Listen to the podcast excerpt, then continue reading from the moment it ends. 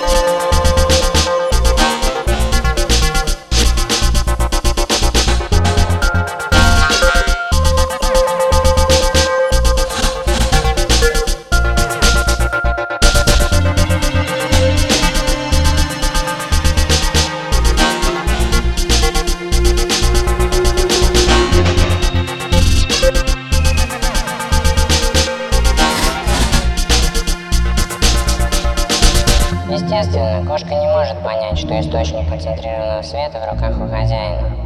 И по сути нужно Грызть руку, дающую корм, чтобы прекратить это безобразие. О да, это манипуляция. Проекция идеи в чистом виде. В погоне за лазером кошки разделяются на два вида. Это молодые и неопытные, Готовые бегать за ним часами, и опытные и уставшие, которым уже просто надоело эта игра, смысл которой им все равно не понять. У людей гораздо больше слабостей, но все они как один похожи на эту игру. Все мы также бегают за своей лазерной точкой в надежде догнать и принять, достигнуть и убить свою эфемерную мечту. Так же, как кошка не может понять связи между лазерной точкой и кнопкой, на которой нажимает хозяин смеха, так и нам не дано понять многих вещей,